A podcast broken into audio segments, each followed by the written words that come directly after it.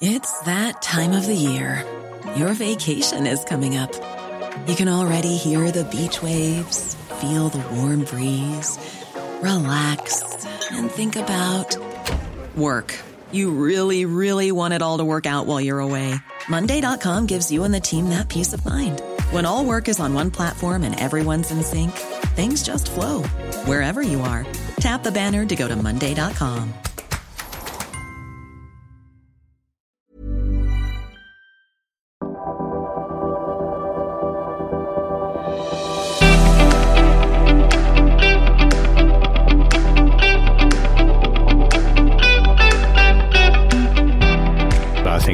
Plain that China does have a very clear strategic objective to become the primary power in East Asia and the Western Pacific. So, you know, you took Hillary Clinton, for example, and say John McCain as a quintessential classic Republican. You couldn't put a cigarette paper between them on their view of how America should sustain its leadership globally, including in Asia. But Donald Trump just proved that you don't have to sign up to that to become elected. If we can't depend on the United States, can we defend ourselves? I would end up with a navy that has a lot more submarines than we are planning at the moment.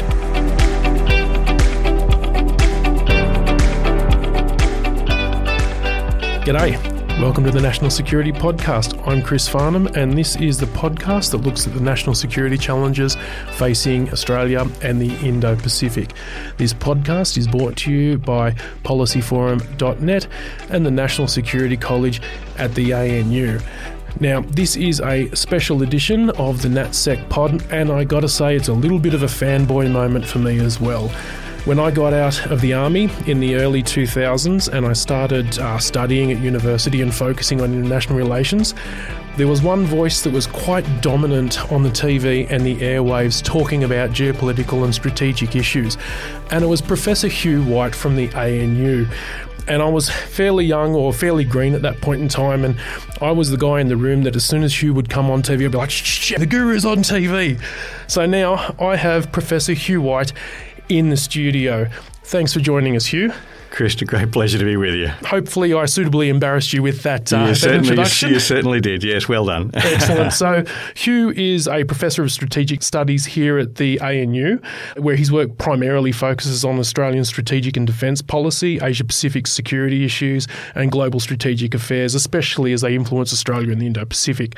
Uh, he's served as an intelligence analyst with uh, the uh, Office of National Assessments, which is Australia's peak intelligence body that reports to the Prime Minister, taking in all of the intelligence gathered across Australia's intelligence community. He was also a journalist with the Sydney Morning Herald and an advisor on the staffs of the Defence Minister Kim Beazley and the Prime Minister Bob Hawke, and was a senior official in the Department of Defence, where from nineteen ninety-five to two thousand, he was the Deputy Secretary for Strategy and Intelligence. He was also the first director of the Australian Strategic Policy Institute. This is an organisation that was developed by the Howard government to be able to provide independent strategic analysis to government. So thanks for joining us today, Hugh. Um, you've just released your book, How to Defend Australia.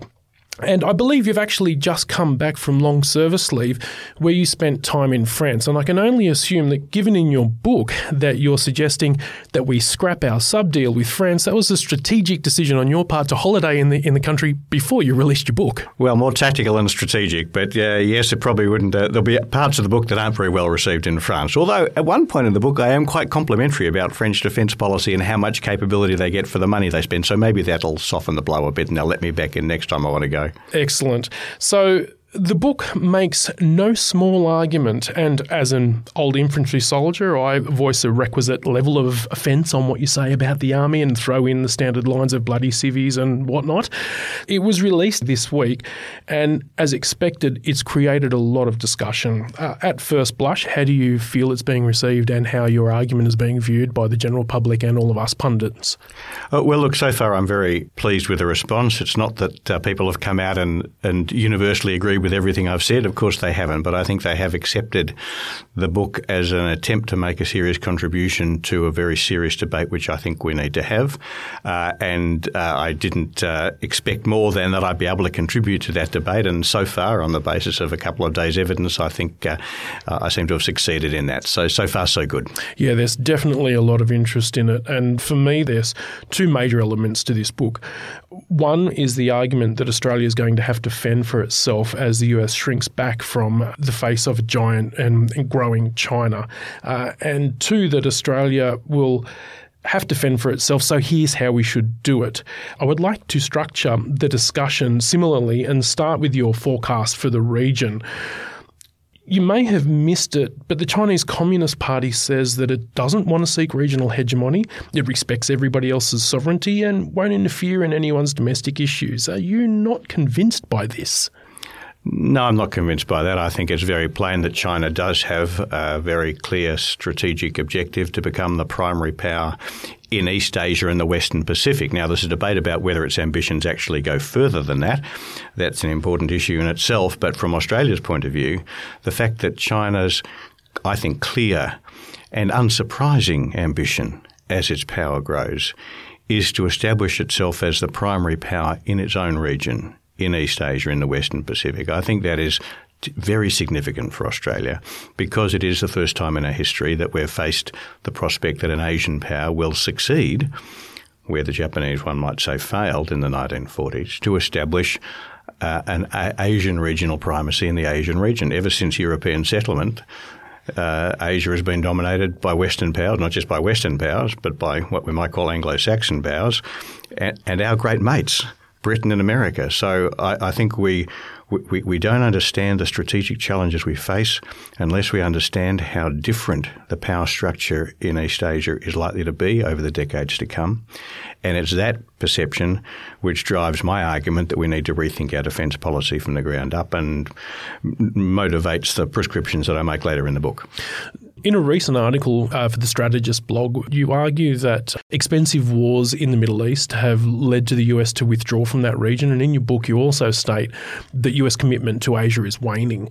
Uh, given that the U S still bases fleets in the Persian Gulf and also in Japan and is expanding its footprint in Australia, what are the data points that you're seeing that suggest that the U S is starting to withdraw, or at least considering withdrawing from the region or anywhere in the world for that fact? Yeah, no, really important point. It's right at the heart of my argument uh, that, that we can no longer continue to base our defence policy as we've done for so long on the expectation that America will both remain the dominant power in Asia and therefore prevent any uh, major power like China threatening Australia, and moreover remain very committed to Australia's security so that if the first proposition fails and we do face a threat, America would come to our assistance. That, that, that, those really are the two assumptions on which Australian defence policy has been based for generations.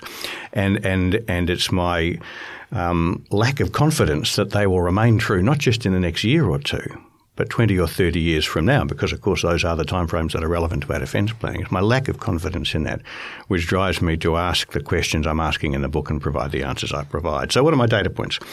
Look, the most important data point is in some ways the simplest. Go to the foreign, the government's, the Australian government's foreign policy white paper of twenty seventeen, which which contains in it Australian Treasury forecasts that by twenty thirty, eleven years from now, China's economy will be forty-two trillion dollars and America's will be twenty-four trillion dollars, near enough double. Now, th- that prediction might not turn out to be right precisely, but in broad terms, what that prediction tells us is that America, to preserve its position in East Asia, is going to have to confront a country that is much more powerful relative to the United States than any country the United States has ever confronted before. And that means that the costs and risks to America of resisting China's ambition, as we have discussed, to become the dominant power in East Asia and to preserve its own strategic leadership upon which our defence policy still depends, the costs and risks to the United States of doing that are going to be very high. And what I have never seen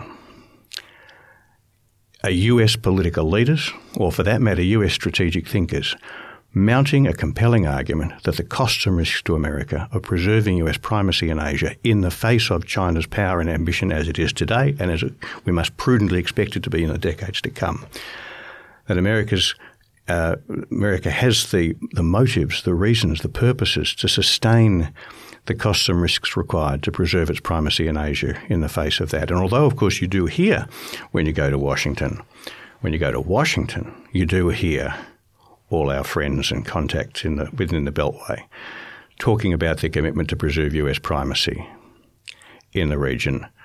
What you don't hear is a sober assessment of what will be required and a sober assessment of what that will cost and a sober assessment of whether the American people are prepared to support that. So that's the first data point. The second data point is Donald Trump. And it's not because Donald, of what Donald Trump is himself, although that's actually a pretty interesting part of the picture. He's got a good chance of being president for another six years. It's what his presidency tells us about American politics.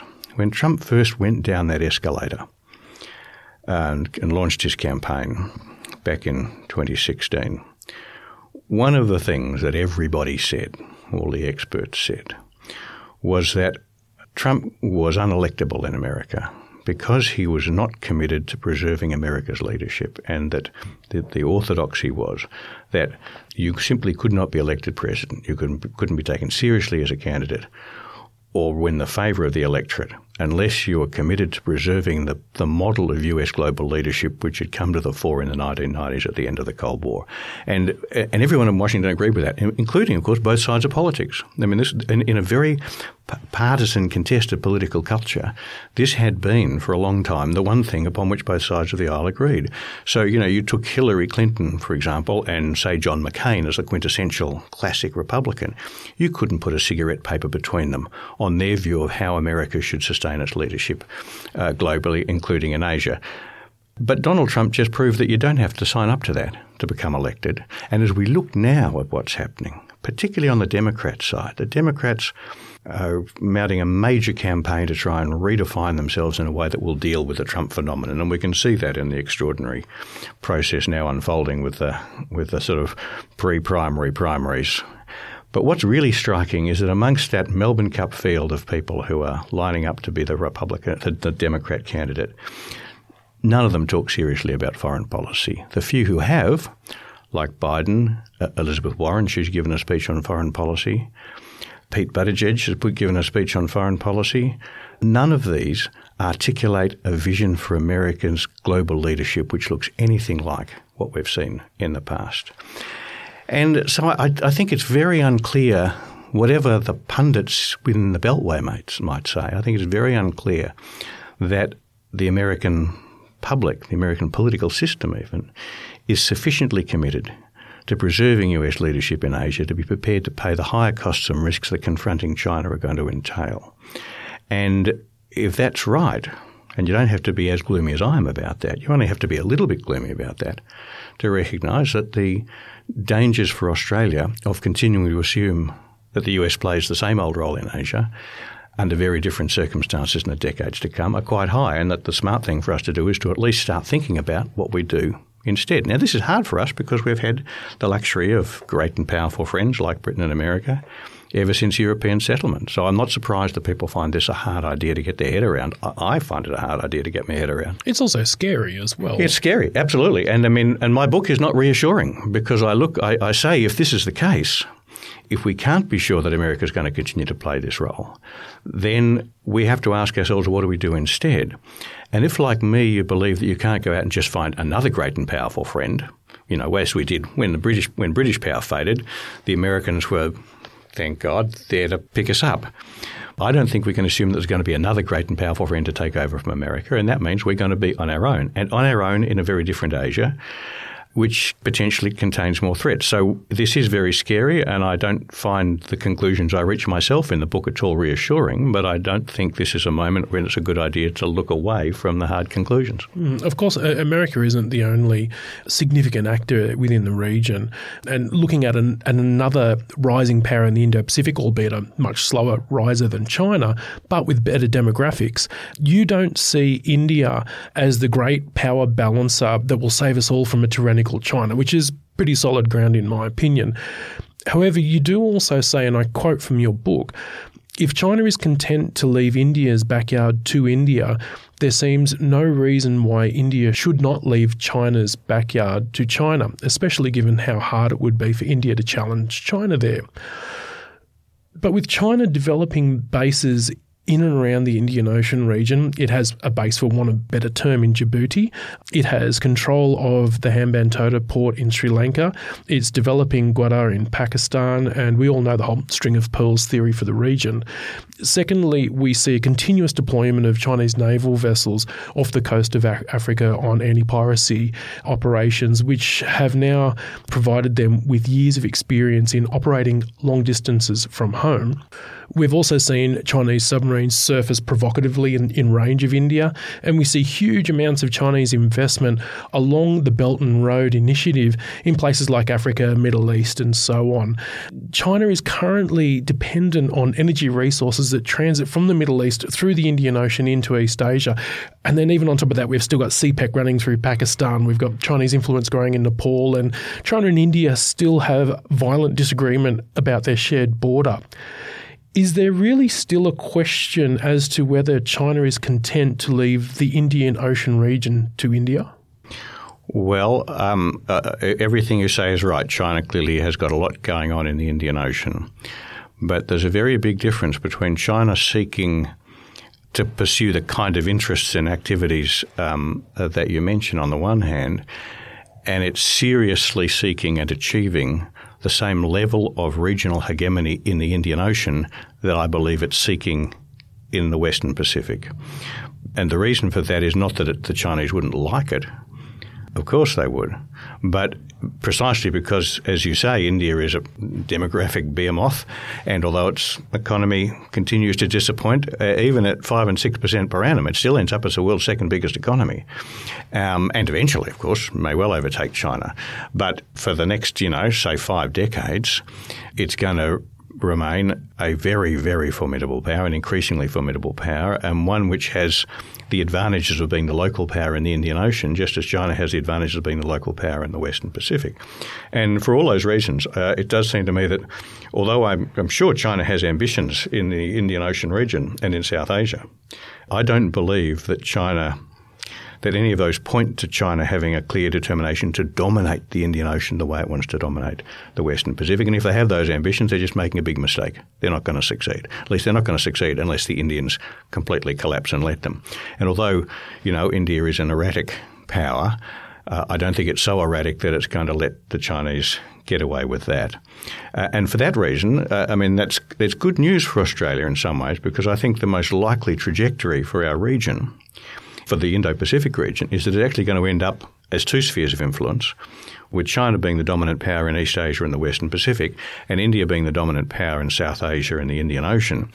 And the countries that lie on the line between them, which includes Australia, will be in the uncomfortable but diplomatically opportunistic position of being on the boundary between two spheres of influence. Now, living on a boundary like that is dangerous but profitable.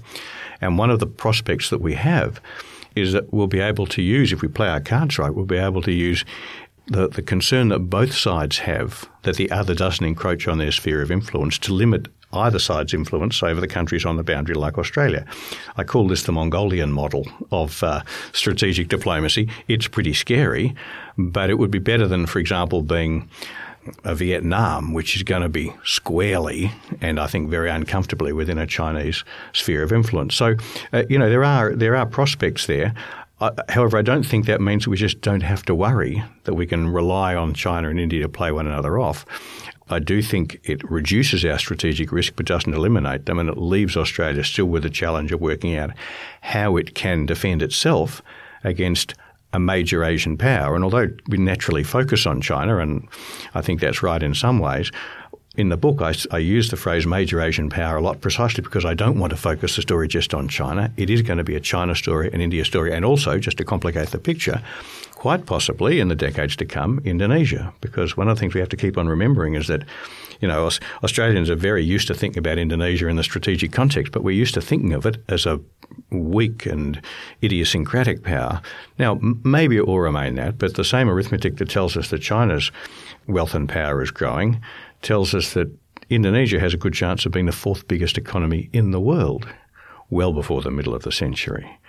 And an Indonesia that's that big economically is likely to be, not certain, but likely to be, a much bigger strategic player and therefore a much more significant neighbour for Australia. All of those things, if you like, underpin the basic argument in the book that we need to go back and rethink the assumptions on which our defence policy is based. In preparing for this podcast, I, I put the call out for questions on Twitter, and we, we've had a few people send their questions in. One of those respondents was Josh Edwards, and he's asking how you justify the premise of your book, which is restructuring the Australian Defence Force to defend itself without a great power partner. How do you explain the pressure that may come from China? What, why would China actually want to invade Australia or put enough pressure on Australia to force us to structure our defence force the way you've put it in the book? Yeah, look, it's a it's a really good and important question. And the answer is, of course, I'm I'm, I'm not sure that it will. And in fact, there are pretty good reasons to hope that it wouldn't. One is that is the question of how China, if you like, def- defines its aspirations as a regional hegemon. So say I'm right and China ends up as the dominant power in the in the Western Pacific and East Asia. There are lots of different ways it can do that. It can follow what you might call the Joseph Stalin model, which is, you know, a sort of very harsh armed hegemony. And if so, then I think there'd be very good reason to fear that we'd face military pressure from, from China. On e- the other, even with such expansive distance between well, the two well, countries? Well, I was going to say the other, fa- the other factor is distance, and that is that, you know, the fact that we're a long way from China does give us some natural advantages. But it's worth bearing in mind that those that, that distance is only an advantage if we make it an advantage. It's perfectly easy for China to stick a whole lot of capability on ships and sail it towards Australia if nobody's there to stop them. So the distance doesn't itself endow us with a strategic advantage. It, it endows us with an opportunity, which we then have to take.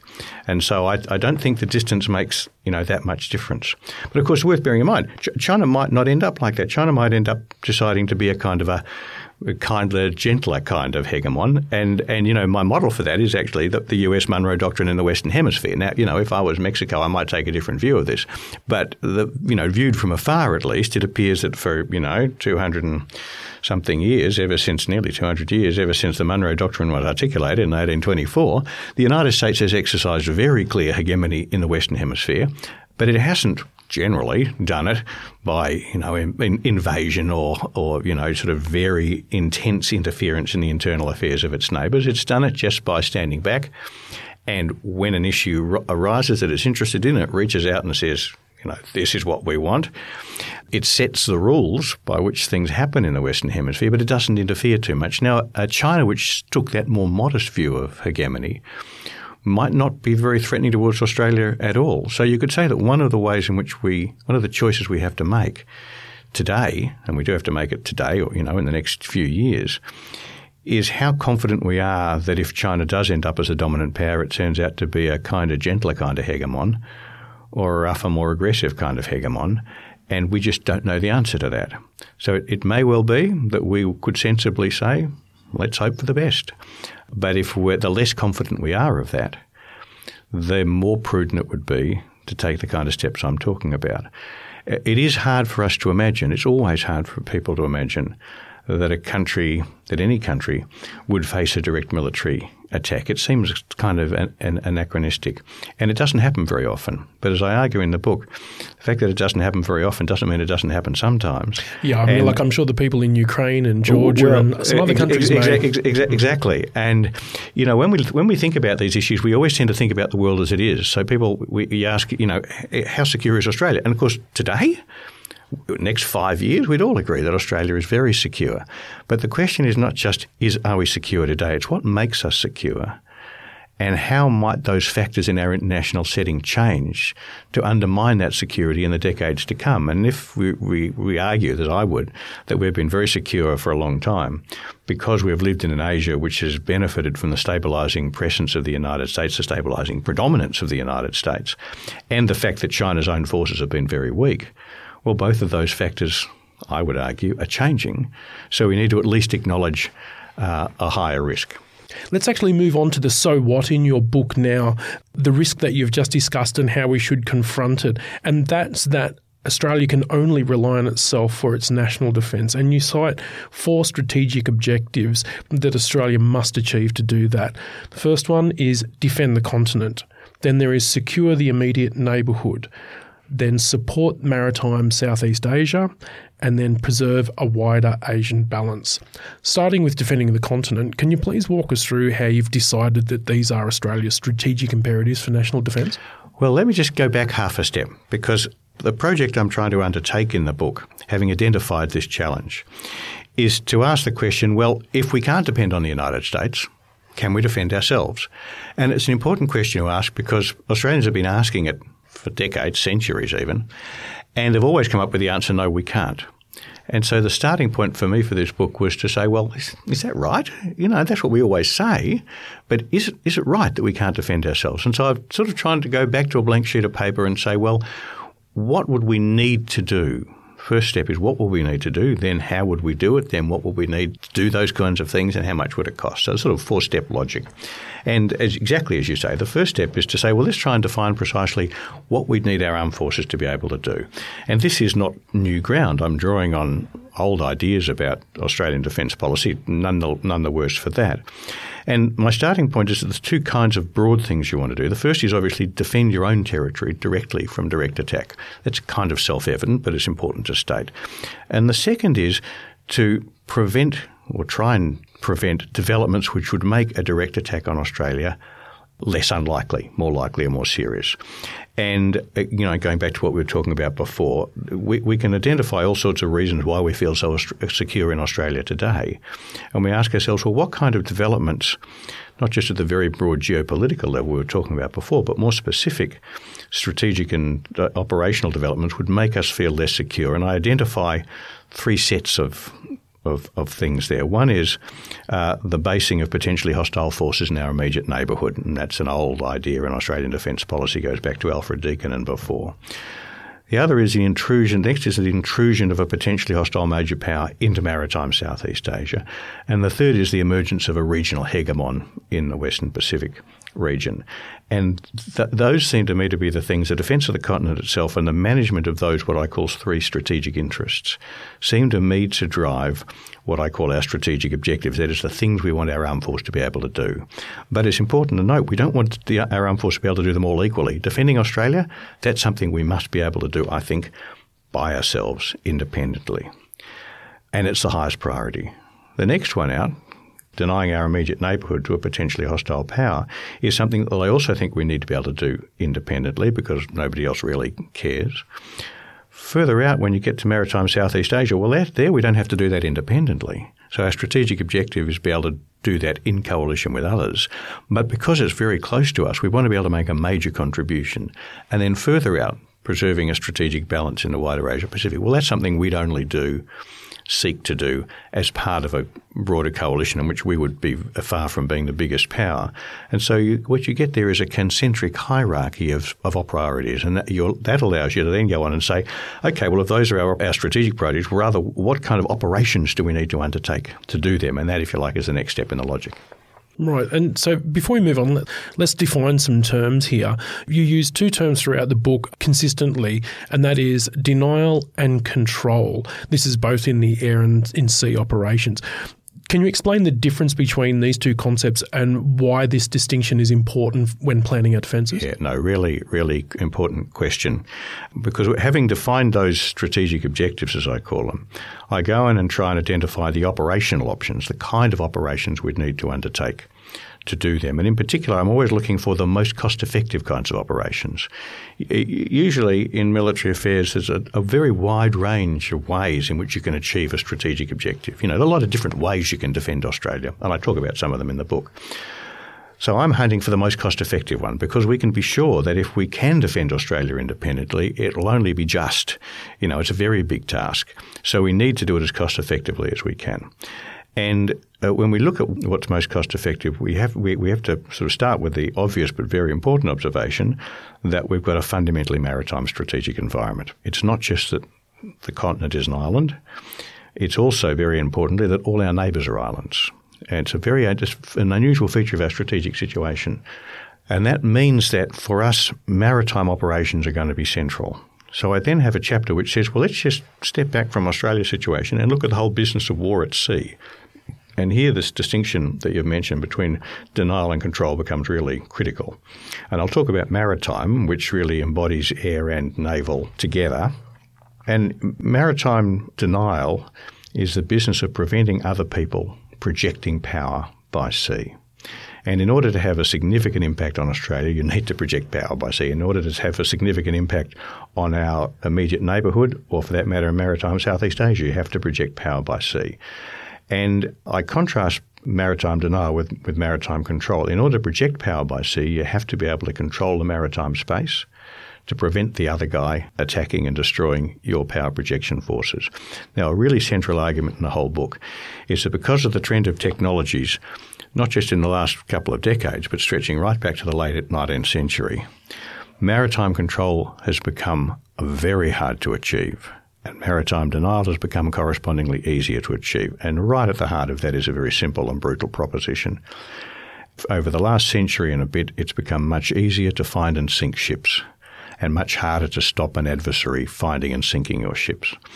And that boils down to a straight factor of cost, that for a country, and this is very relevant to the U S China military balance at the moment, for America to project power by sea into the Western Pacific, as it's always traditionally done, it has to be able to fight off a Chinese, what the Americans call anti-access and area denial posture. It's just a classic denial posture. They have to defeat the, that Chinese posture. What the Chinese have shown in their very, I think, skillfully designed force development over the last couple of decades is that a relatively small investment in maritime denial forces can impose very big costs on the adversary's power projection. And so the secret for Australia is to exploit that asymmetry between denial and control, to focus our efforts, focus our operational efforts on preventing an adversary projecting power towards us or towards our neighbours by sea, uh, rather than trying to project power ourselves by sea. And that has huge implications for the kinds of operations we undertake and the kinds of forces we need, obviously. Let's break it down now and, and actually look at the three services, and let's have a look at your prognosis on how they should be structured. Now, I'm going to start off with the Army, and interestingly, as you've just framed, everything that you've discussed in the book points towards maritime operations, yep, and denying, yep, maritime space, yep, to, yep, any, any other actor or any actor that's looking to invade Australia. And you've suggested that there is little reason for Australia to retain a capable and sizable army, soldiers with personal weapons, that is, other than to influence an opponent's naval operations.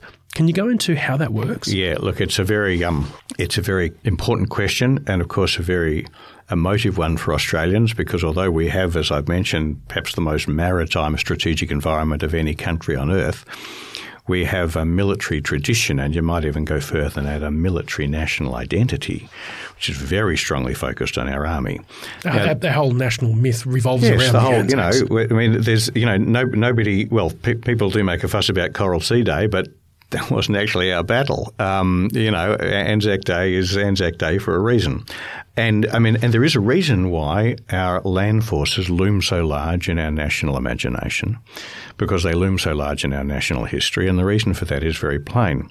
Australia has, in its major power conflicts in the past, always been fighting as an ally to a major maritime power. And there are two things about major maritime powers. The first is they don't have very big armies. And so when they start a big war, what they look for are soldiers.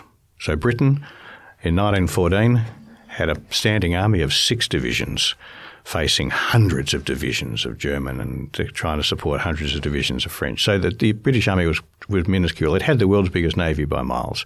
So what did the British want from us in nineteen fourteen? They wanted soldiers, and that's what we provided.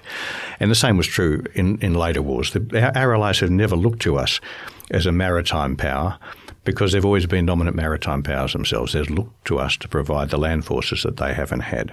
The second thing that's been influential is that they've always been, both Britain and America in their turn, have always been the dominant maritime power. So we've always been very confident that they would provide the sea control, the maritime control, to allow us to deploy our forces overseas and get them home and support them.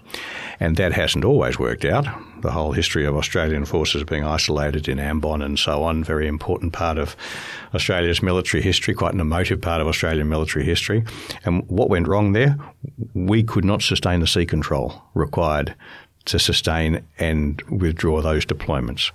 Now, um, Uh, I, I think that strategy, mind you, made perfect sense, but it did mean that um, uh, Australia's strategic history has got, has has moved out of whack with its strategic situation.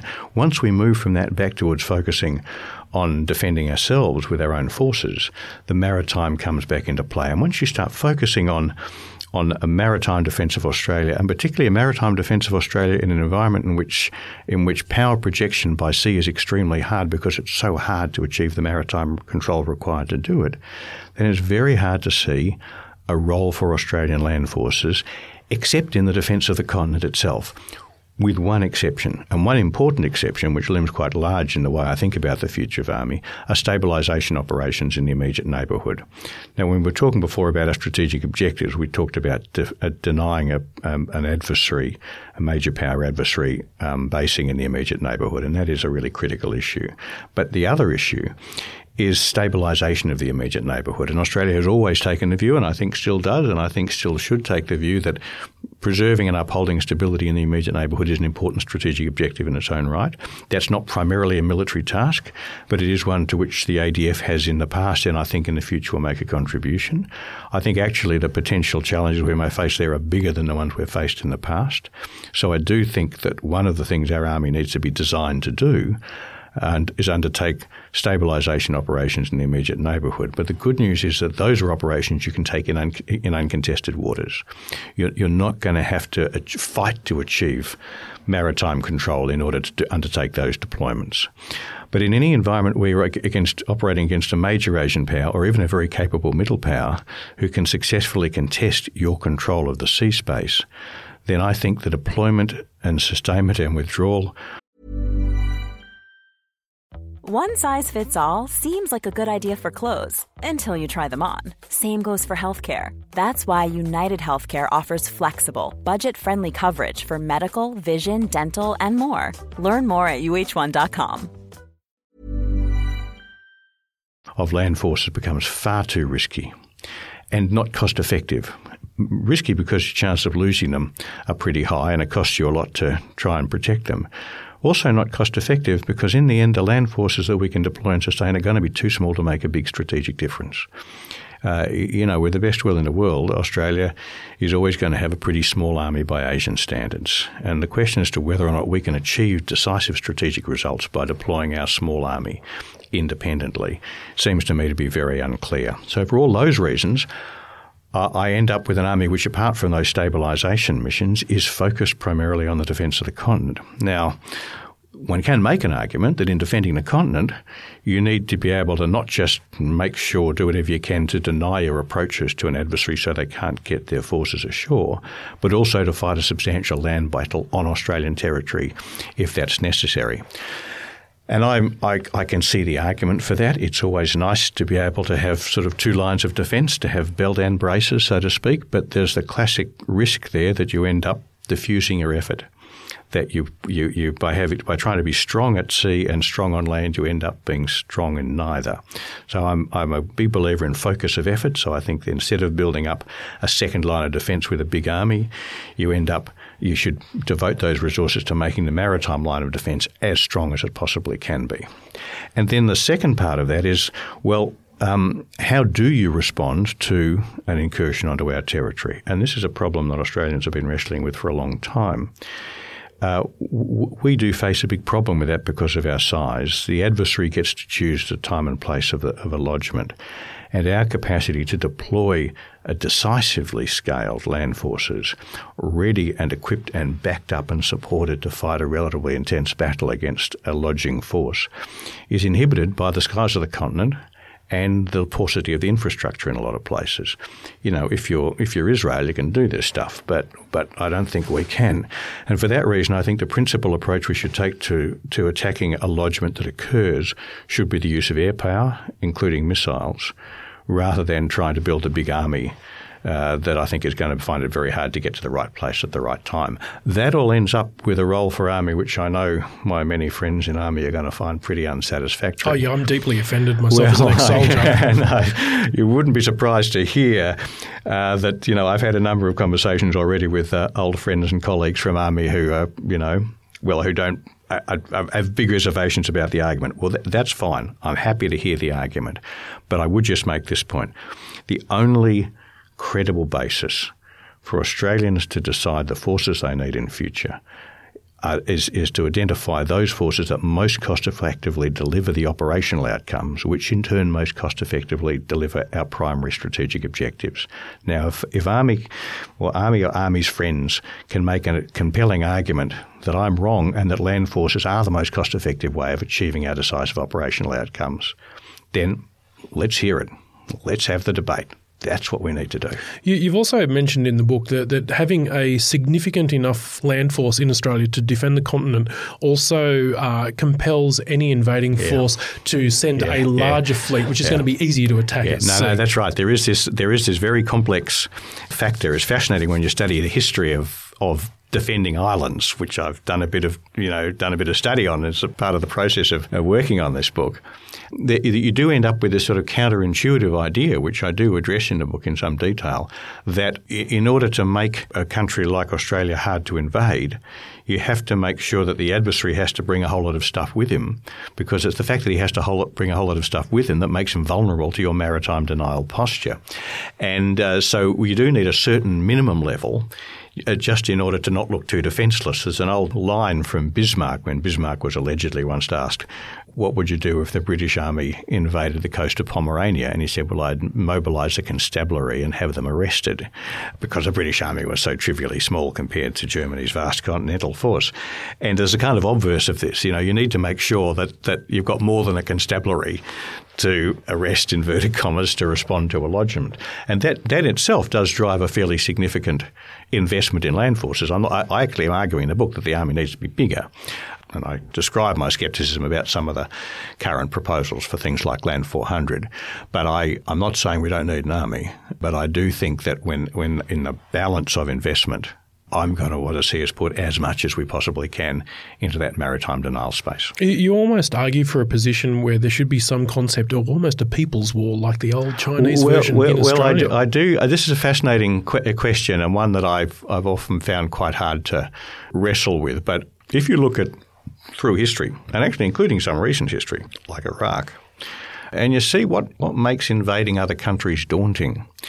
Well, one is that the other side has a huge conventional army, or, you know, strong conventional army, which the product of, you know, traditional maneuver warfare can destroy the adversary's forces. But the, but the other is you just make the country ungovernable, because any invading force has to do two things. And by inv- I mean, we, there's a question about what an adversary's strategic objective would be, but just to think about invasion as the extreme case, they have to destroy the adversary's armed forces, and then they have to control the country. And the harder you can make it to control the country, the better. So I do think a cheap and cost-effective backstop is to cultivate the idea of a kind of a people's resistance. And uh, I mean, my, my old friend and colleague and former Army reservist, uh, Doctor Mark Thompson, has written a bit about this idea, and my thinking about this has been a bit influenced by Mark's thinking.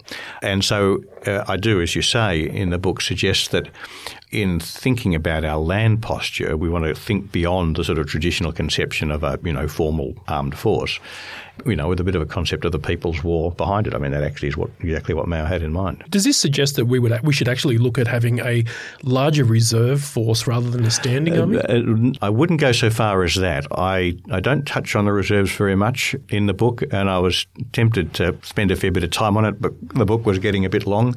I see reserves as a way of sustaining your conventional forces, and and I think there are circumstances in which they can be very cost-effective.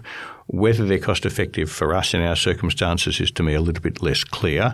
Depends a lot on what kind of skills you're trying to have and and, and how they can be most cost-effectively inculcated. Reserves make a lot of sense in a, in a country that has a, a broadly based conscription process, because it means that the, within the population you have a large number of people who've already gone through a couple of years of full-time military training. In our environment, I think it's a it's a bit it's a bit less clear, but no, no, the model I have of of the sort of People's War thing is is much less structured and much less expensive than that. I'm very parsimonious. I don't want to spend too much money on these things, because in the end, this is a backstop. The primary line of defence is the maritime sphere, and that's where I'd like to see the money spent. And that's where we're going to go right now, and it's it's really where the controversy in your book kicks in. You've got a naval force structure that is very different to the expensive beast that we're investing in today.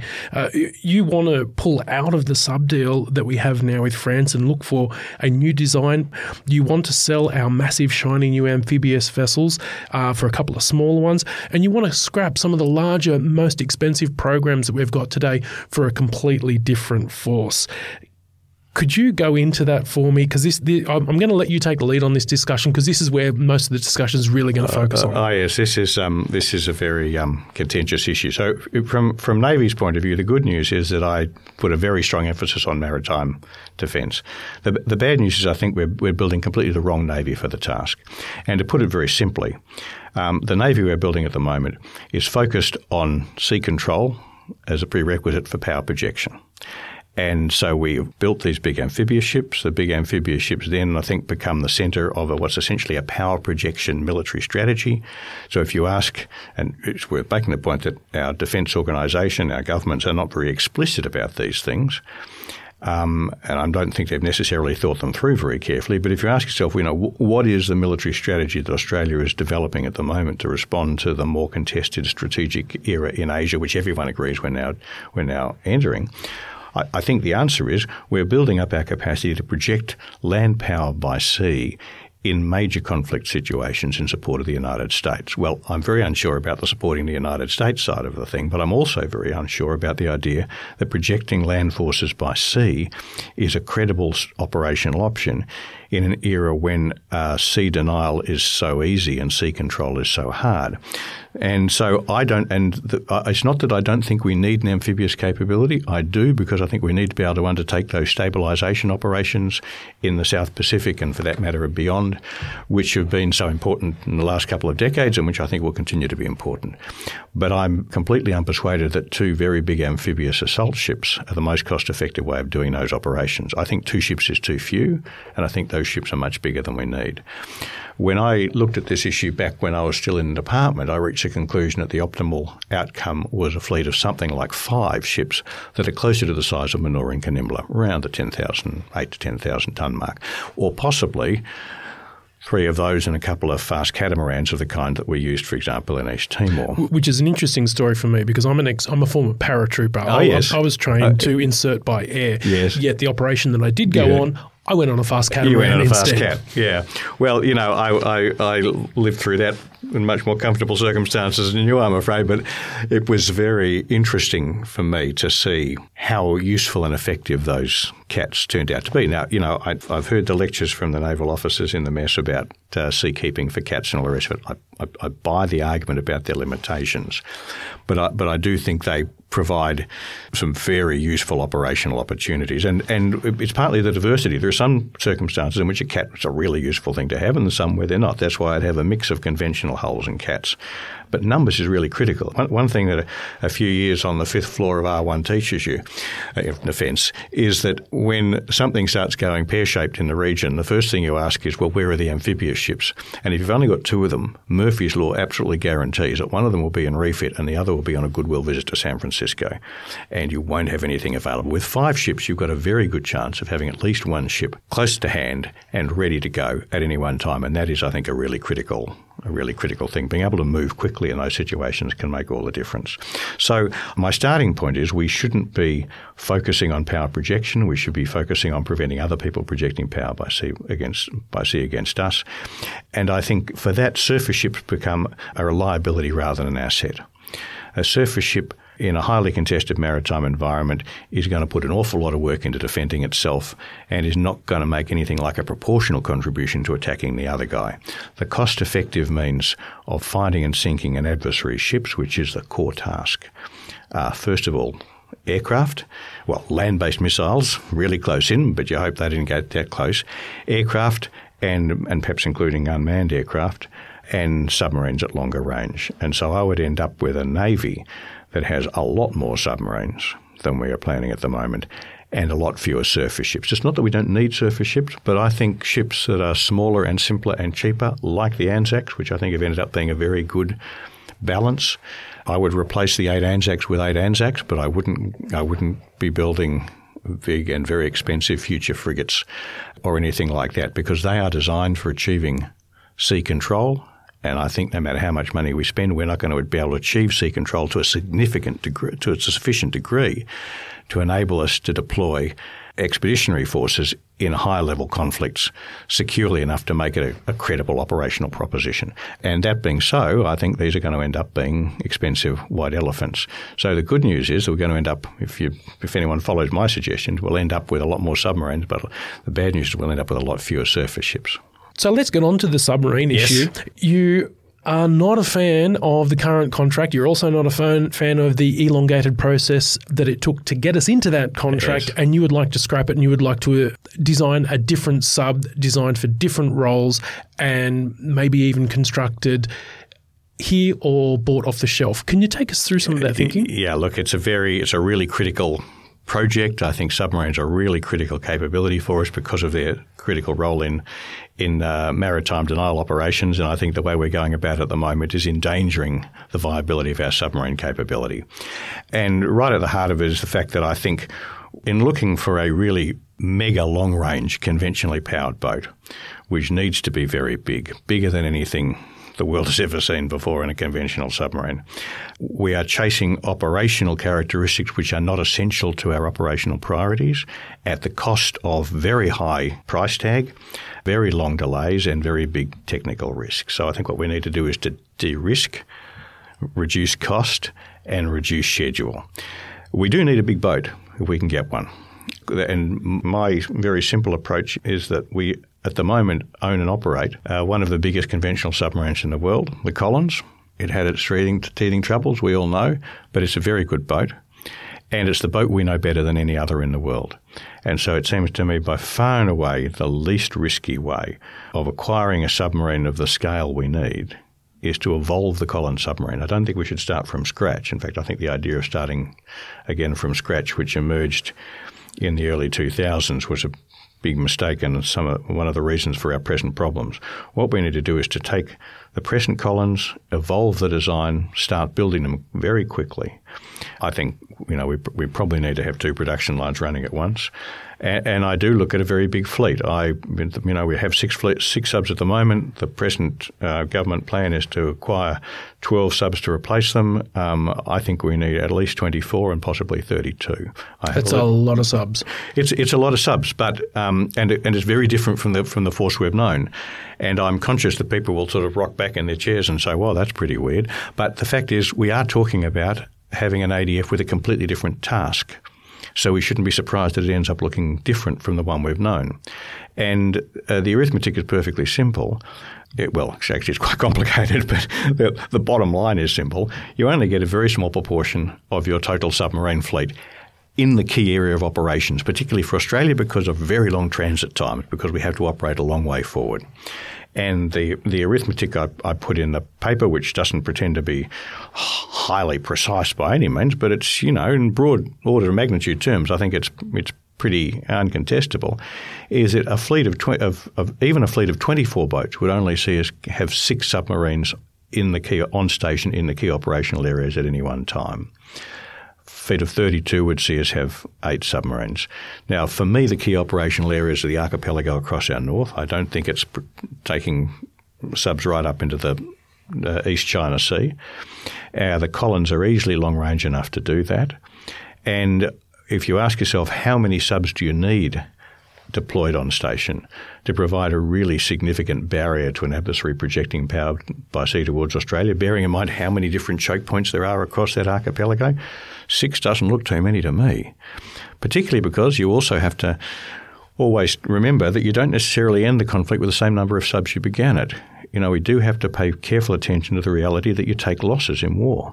And so it's no good having a force that looks adequate on day one when, with the best will in the world, it would be prudent to expect twenty-five percent, thirty percent attrition.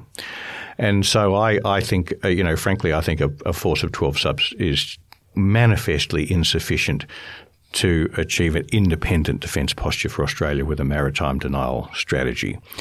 And that's why you come to this very, I, I agree, rather surprising and disconcerting conclusion that you need a much, much bigger fleet. As I say, the good news is there's a lot of money to be saved by not buying the surface ships that we don't need for the maritime controls power projection posture, which I think is impractical and not cost effective. And looking at the Air Force, you're keen to see a large expansion in the yeah. Air Force, but in a very changed role. You want to create the Air Force in support of the maritime yes. domain. However, you want to do away largely with our anti-submarine warfare role yeah. for a strike yeah. role. Could yeah. you go into how the Air Force yeah. will be designed around that role? Yeah, no. Well, it's a very, very, very important point again. I don't see a very high priority for anti-submarine warfare because I don't plan for us to have any ships at sea. Now, of course, submarines are very effective anti-submarine platforms, and so it's not as though we can afford to ignore A S W altogether. But I've always been struck by how hard anti-submarine warfare is, how much money you can spend without giving yourself much chance of finding the adversary submarine. So I'd spend a lot of money on A S W, around, particularly around our own submarine bases, but I think the idea of having broadly based anti-submarine warfare operations ends up not being cost effective if you're not trying to achieve sea control. And that's one of the reasons I want to abandon sea control is because I don't want to be able to have to spend a whole lot of money on anti-submarine warfare. What we do need to put a lot of money into is air operations, whether crewed or uncrewed, to find and sink adversary ships. That's that's a very, you know, simple, direct, urgent focus of my thinking about our maritime posture. And aircraft have a key role in that. Within range of land-based air power, therefore aircraft are by far and away the most cost-effective way of achieving that. I'd be very happy to see that happen with um, uncrewed aircraft as much as possible. But I, I, I suspect that crewed aircraft are going to play a big part in the picture for a long time to come. So I'd have a very big emphasis on maritime strike and patrol but uh, uh, functions, anti-surface strike and control rather than an A S W. The other thing, though, is that in order to conduct those sorts of operations, you also need to have air control. You need to be able to prevent the adversary from preventing you using the air for that maritime patrol and strike purpose. You therefore do have to have, I think, a pretty substantial air combat capability for the classic, you know, Air Force air supremacy battle. Now, whether you want to fight that air-to-air or whether you want to do it by attacks on bases and so on is an important operational question in itself. I'm saying you need a bit of both. But again, if you do the arithmetic and you say, okay, well, you know, if, if we say we had the, you know, the present maximum view that government has is we'd aim for a frontline fighter force, J S F or whatever, of one hundred aircraft. There's nothing sacred about that number. It was sort of, you know, plucked from the air. And when you look at it, again, it's a question of of, of numbers and in, in particular in that case of, of breadth of operations. We'd have to operate in at least three key operations across Australia's north. You'd be very lucky to have more than a handful of aircraft in each one of those three locations available continually from a fleet of one hundred. You have to take account of the probability of um, of attrition in combat. And so I end up saying we're going to need more like two hundred.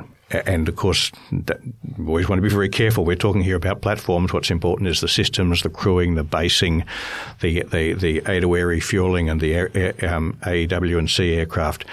uh, that whole structure has to come in behind it. It's, it's a, so it's a it's a bigger and much more powerful air force than we're looking at at the moment. But again, I'd make the same point I made before in relation to submarines. We have a defence force that's designed to do a pretty small job in a very secure region in support of a very powerful ally. If we look at living in a less secure region without the support of that very powerful ally, we should expect our air force to look very different. Talking about warfare looking different, in the book you don't see cyber as a pivotal capability for either side. If one side has the power to shut down cities and electricity grids and so on, then so does the other side. So it becomes a stalemate. You also claim that the third offset is dead.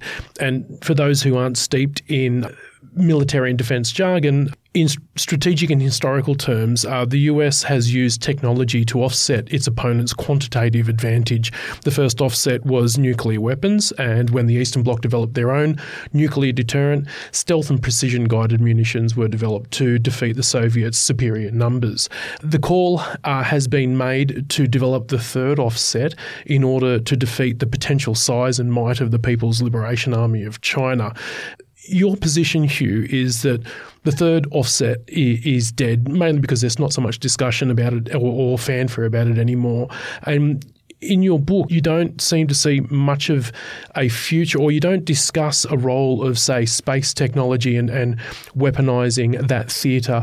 You don't discuss things like swarm warfare, directed energy weapons, battlefield A I, robotics, tactical augmentation, and so on. And these are some of the capabilities that potential opponents are developing now.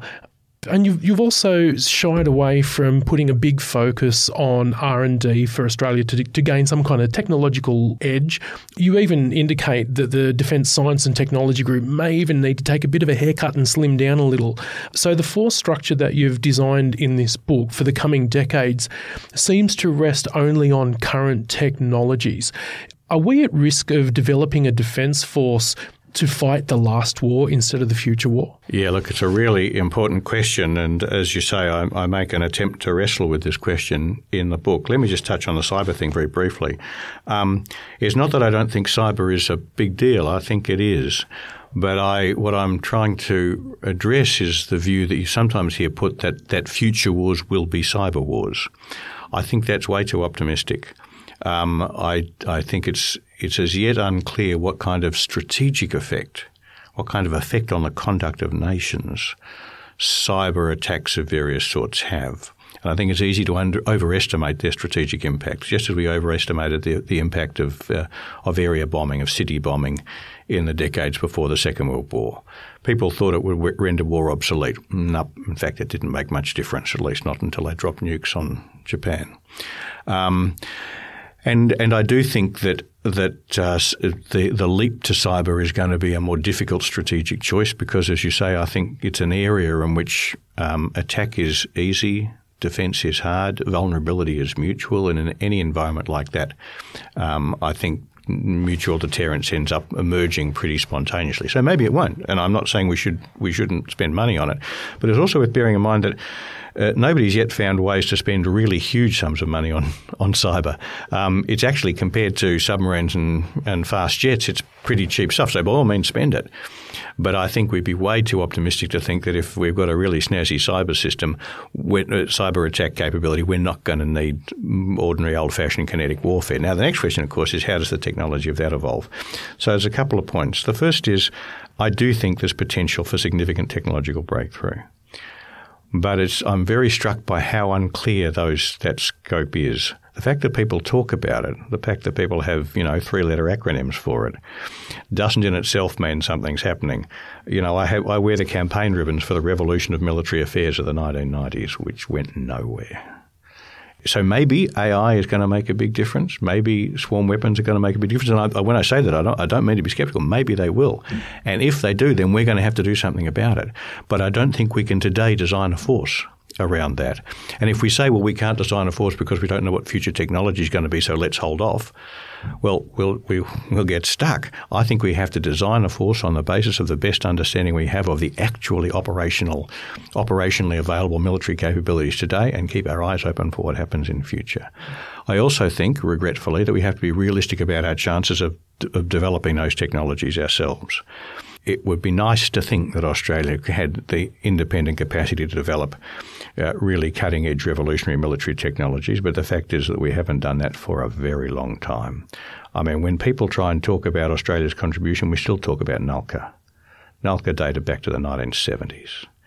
We, we haven't done it for a long time. I think there's no reason to expect that we should, and we have to be very cautious about throwing money in that direction if we're not really serious about it. So I, I think our best bet is to try and extract as much as we can from the, as, from the technologies developed by others. Now, getting access to those technologies is a major deal, as I say in the book, but I think our chances of developing bright new things all by ourselves, we have to be realistic about that. They're not. I wouldn't want to bet Australia's future defence on it. Yeah, so before I roll into my final question for the podcast, I want to state for listeners that there is a whole chapter in the book that I have deliberately avoided, and that is the chapter about whether Australia should develop its own nuclear deterrent. There's a very specific reason why I'm avoiding this, and that's because it is a very complex argument, and it is one of the most important arguments that any country can have when it's deciding how it will defend itself. And so partly because I don't want to give away the whole plot line of uh, Hugh's book, but also This this is a whole discussion in and of itself. Podcasts can only go for so long. This is an issue that requires you to read the book because it's a very specific argument. I read that chapter three times myself in preparing for this pod, and I still decided that that's a whole discussion in and of itself. So I do encourage you to look at that because that is one of the discussions that's going to crowd the airwaves as everyone's talking about this book. So read that for yourself and feel free to send him some more questions, and maybe we'll, we'll uh, get Hugh in for part two. I do have to apologise to uh, Wesley Morgan and my colleague also named Hugh that I haven't been able to involve your questions in this podcast, uh, mainly because there's just been so much to talk about.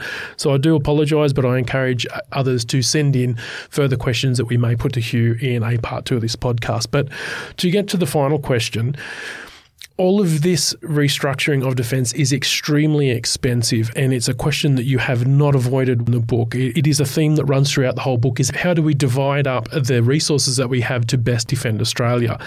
And you're basically saying that we, at a minimum, have to expand our defence spending from around about two percent of G D P to three point five, possibly even four.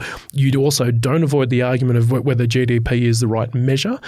But the bottom line is, is that you're saying that we need to spend a shit ton more on defence to be able to defend the nation.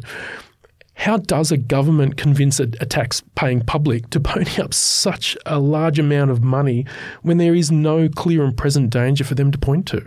Yeah, look, it's a really important question, Chris, and as you say, right at the heart of my analysis, and I am kind of, you know, betraying my, my origins as a civilian defence official here, you know, the dollar is always there. And uh, and you have to ask yourself, well, what's the most cost-effective way of doing this? I think what I've, that's what I've attempted to design. And even if it's the most cost-effective way of doing the task, the task is much bigger, and so it's going to cost us a lot more, and we shouldn't be surprised by that. It's worth remembering that Australia's relative strategic economic weight in Asia is declining too. Long after the nineteen eighty-seven White Paper was uh, hit the streets, it was still the case that Australia's economy was the same size as China's and India's. So, you know, we are, we are in an environment where our own relative level of G D P is is much lower than others. And so we shouldn't be surprised that we have to spend a larger share of our G D P to secure anything like the same level of security. It's, and it's a straight question. I pose the question, the last chapter of the book is called Choices. I think it is up to Australians to decide whether they decide, on the basis of things we talked about at the beginning of this podcast, whether the risks to Australia from major Asia powers in future decades are high enough to warrant spending the kind of money we'd need to spend to be able to respond effectively to such threats militarily. And uh, it's a lot of money. It's an extra, in current dollars, it's an extra thirty billion dollars a year. Now, it's not unthinkable that we could do that. In the nineteen fifties, our average G D P share of defence spending was three point four percent. In the nineteen sixties, it was three point one percent. So we spent that kind of money in decades when Australia's region was hotly strategically contested, and we felt that we needed to do a lot to try and manage that. So I don't think it's out of the question that Australia could go back to spending that kind of money. Now, leaving aside the potential to save money by spending less on other things, I ask, well, what would be involved in just raising taxes to do it? And one way of looking at that is at the moment we're the eighth lowest taxed member of the O E C D, as a tax taker's proportion of G D P. We're the eighth from the bottom of that list of thirty-six O E C D countries. If we added a th- another thirty billion dollars to the tax take, we'd be the ninth lowest taxed. So we would still be a relatively lowly taxed country by O E C D standards. Now, I, I'm not myself necessarily saying we must spend three percent, three point five percent of G D P. I am saying that if we want to be able to defend ourselves independently, we have to do that. And in the end, as you say, it's a big political task. Whether Australian politicians can convince the Australian electorate that that's necessary. Well, the way democracy works is that hard choices are explained to the electorate by political leaders. And the, the miracle about democracy, sometimes it works. You know, sometimes countries really can transform themselves, do things that they don't really want to do because they realise that it's better than the alternative. And it's a test for Australian political leadership, and I might say the sort of intellectual leadership that comes from the broader policy community. Whether the Australian electorate can be persuaded of that or not. And that starts with where we began this podcast. The question is, well, what judgments do we make about our future in Asia? If I was as sure as a lot of other people seem to be that America is going to still be the dominant power in Asia and Australia's reliable ally thirty years from now, I wouldn't myself think we should spend three point five percent of G D P on defence. But because I'm pretty unsure about that, I think we have to look at this issue very carefully. Yeah, well, let's hope we get some political leadership rather than just politicians yeah. that can uh, help us answer these questions. Yeah, well, that, well that's, that's a subject for a whole different podcast. That's right. So for me, the strength of this book doesn't lay only in its relevance for the discussion between policymakers and how Australia can defend itself in the coming decades. It also forms a guide for the students of today in geopolitical, defence and strategic thinking. It displays the influence that geography and proximity, along with the oceans and islands and other geographical features, have on our ability to reach out and touch each other in the world, but also how technology interacts with and changes the way we approach physical constraints. It also reminds us of the tyrannical hold economics has on ambition, and that resources are finite and that there is a cost to every decision that we make.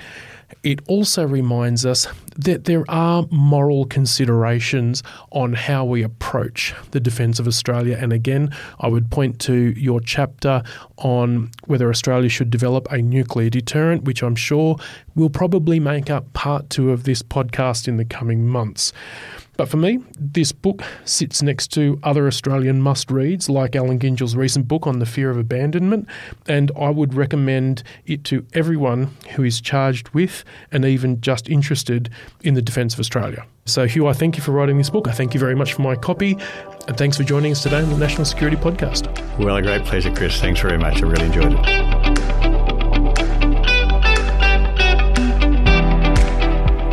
So a big thanks to Professor Hugh White. Hugh has been a very prominent figure in Australia for a number of decades in thinking about the defence of the nation. He has always had a very clear and deep thinking approach, not one that everyone always agrees with.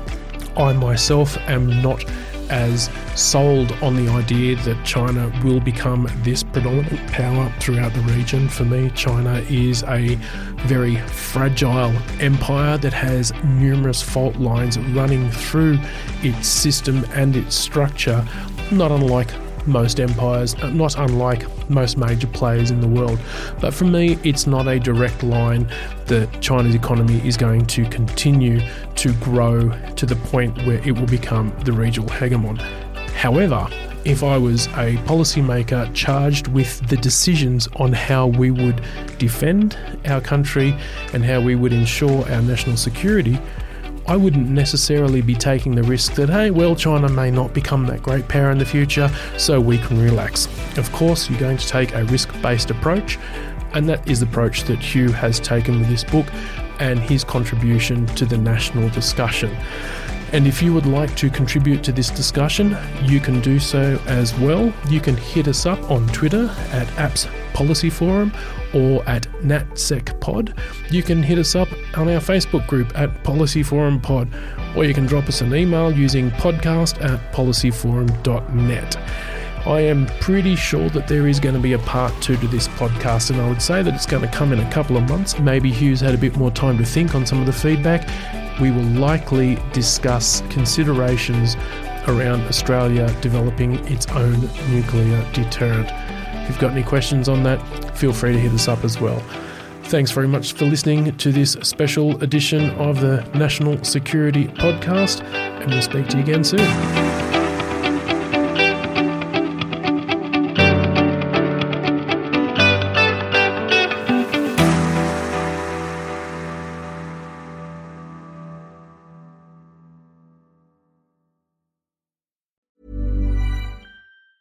Hi, I'm Daniel, founder of Pretty Litter. Did you know cats tend to hide symptoms of sickness and pain? I learned this the hard way after losing my cat, Gingy. So I created Pretty Litter, a health monitoring litter that helps detect early signs of illness by changing colors, saving you money and potentially your cat's life. Pretty Litter is veterinarian developed, and it's the easiest way to keep tabs on your fur baby's health right at home. Go to pretty litter dot com and use code ACAST for twenty percent off your first order and a free cat toy. Terms and conditions apply. See site for details.